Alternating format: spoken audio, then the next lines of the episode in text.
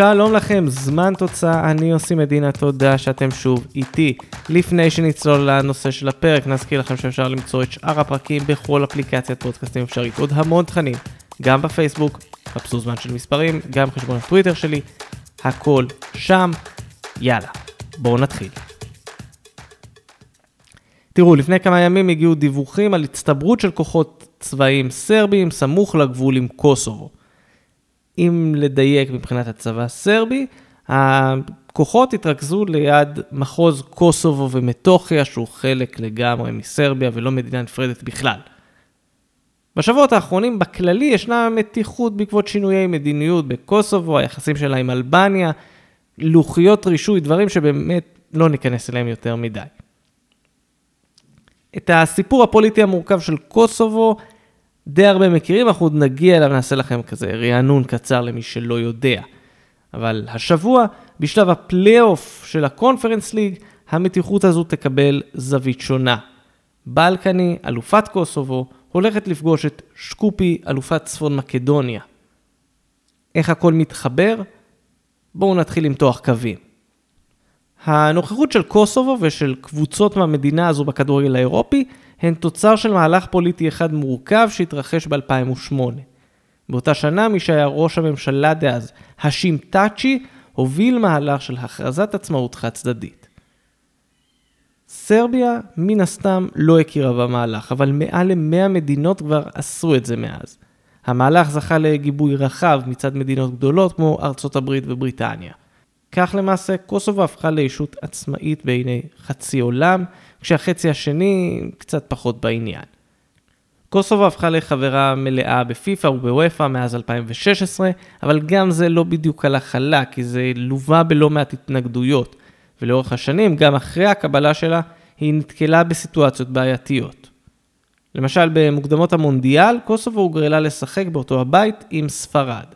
ספרד, שלא מכירה בעצמאות קוסובו, עם החשש למהלך זהה בקטלוניה וחבל הבסקים, ניסתה לא לשתף פעולה עם הדבר הזה. למשל, כשההתאחדות הספרדית פרסמה דברים שקשורים במשחק, הם הצהירו שהמשחק יתקיים מול נבחרת ההתאחדות לכדורגל של קוסובו. במהלך מסיבת העיתונאים לפני המשחק, מאמן נבחרת קוסובו סירב לענות לשאלה של כתב מקומי, כי העיתון שלו אפילו לא כתב את המילה קוסובו בדיווח. הסיפור האתני המורכב של קוסובו ליווה את העולם מאז שנות ה-90. מחוז עם רוב מוסלמי, ממוצא אלבני בתוך מה שהתחיל בתור יוגוסלביה, הפך לרפובליקה הפדרלית של יוגוסלביה, משם סרביה ומונטנגרו, ואחרי הפיצול ב-2006 רק סרביה, וזה מחוז מדמם עם היסטוריה של מלחמת אזרחים וטבח ופשעי מלחמה והכל מהכל.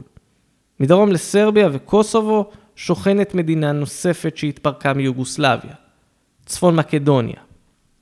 עד לא מזמן הכרתם אותה בתור פשוט מקדוניה, או בשם המלא והארוך במיוחד, הרפובליקה היוגוסלבית לשעבר של מקדוניה.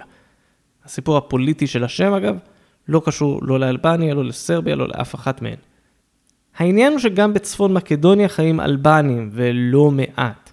25% מאוכלוסיית צפון מקדוניה מוגדרים אתנית כאלבנים. סתם בשביל להעריך, להבין את המספרים, אם מצרפים גם טורקים לסיפור, שהם לא באמת קשורים לעניין, 30% מתושבי המדינה הם מוסלמים. יש פה מיעוט שהוא גדול, לא מיעוט בכלל. צריך להגיד שחלק מאותם אלבנים הם למעשה פליטים מקוסובו שהגיעו לאחר המלחמה, אבל גם האלבנים שחיו כבר במדינה, כולם נקלעו באותה תקופה לתוך משבר פוליטי.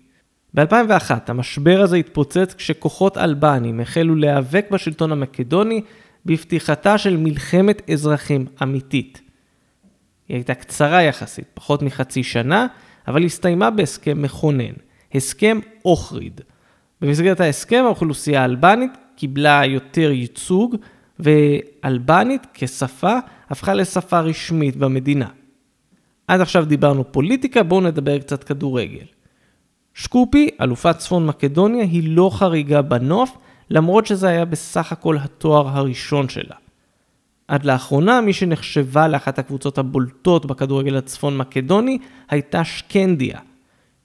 שקנדיה מגיעה מהעיר טטובו, מרחק נגיעה מהגבול עם קוסובו, רוב תושבי העיר הם אלבנים. הקבוצה הזו הפכה להיות סמל של המיעוט האלבני, חלק מהאוהדים שלה מלווים את נבחרת אלבניה במסגרת ארגון שנקרא טיפוזת קוצ'זי, ארגון האוהדים של נבחרות אלבניה, לא רק כדורגל, כל ענף ספורט אפשרי. שקופי היא בדיוק אותו דבר.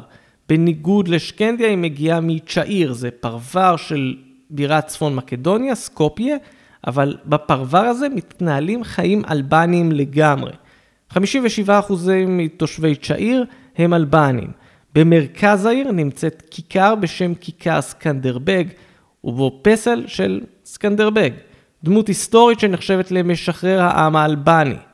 הפסל אגב הוא בסך הכל דגם מוקטן לפסל דומה שנמצא בכיכר המרכזית שנקראת גם היא כיכר סקנדרבג בעיר טיראנה, בירת אלבניה. ועכשיו, עם קבוצה כל כך אלבנית שאומנם מגיעה מצפון מקדוניה וקבוצה מקוסובו שהיא בטוח אלבנית, בתוך האקלים הפוליטי המורכב הזה, תתחילו לחשוב לקראת מה אנחנו הולכים. זוכרים למשל את המשחק בין סרביה לאלבניה מ-2014? למקרה שאתם לא זוכרים, סרביה אירחה את אלבניה בבלגרד במסגרת מוקדמות יורו 2016. מעבר לחזיזים וקריאות נאצה נגד האלבנים, הרגע ששינה את כל המשחק היה הרגע שבו רחפן נכנס למגרש ובו כרזה שמציגה את מפת אלבניה הגדולה. האירוע הזה גרם לקטטה ומאוחר יותר לפיצוץ המשחק, ווופא נתנה שם ניצחון טכני לאלבניה. עכשיו, מה זה אלבניה הגדולה? אלבניה הגדולה זה האידיאל הלאומי האלבני שכולל גם את אלבניה של ימינו, אבל גם את קוסובו וחלקים בצפון מקדוניה. ובכל זאת, צריך להגיד שיש פה גם סיפור ספורטיבי די גדול. בלקני משחקת בפעם הראשונה אי פעם באירופה, והיא הקבוצה הראשונה מקוסובו שמגיעה לשלב הפלייאוף.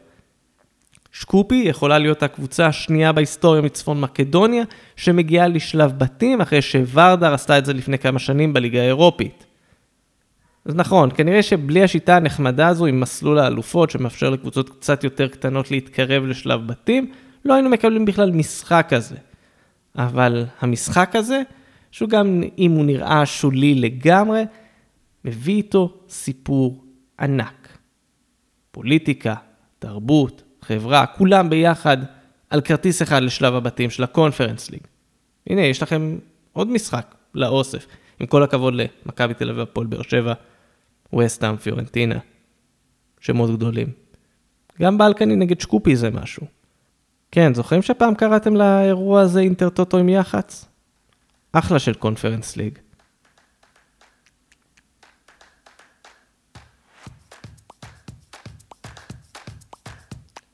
אז זה היה עוד פרק של זמן תוצאה. אני עושה מדינה תודה שהייתם איתי. כאמור, אנחנו בכל אפליקציית פודקאסטים אפשרית. חפשו זמן של מספרים בפייסבוק. אל תשכחו גם את חשבון הטוויטר שלי, הכל שם. אני כבר מחכה לשמוע מכם.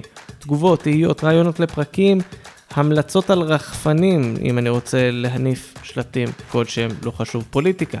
הבמה שלכם היא לגמרי פתוחה.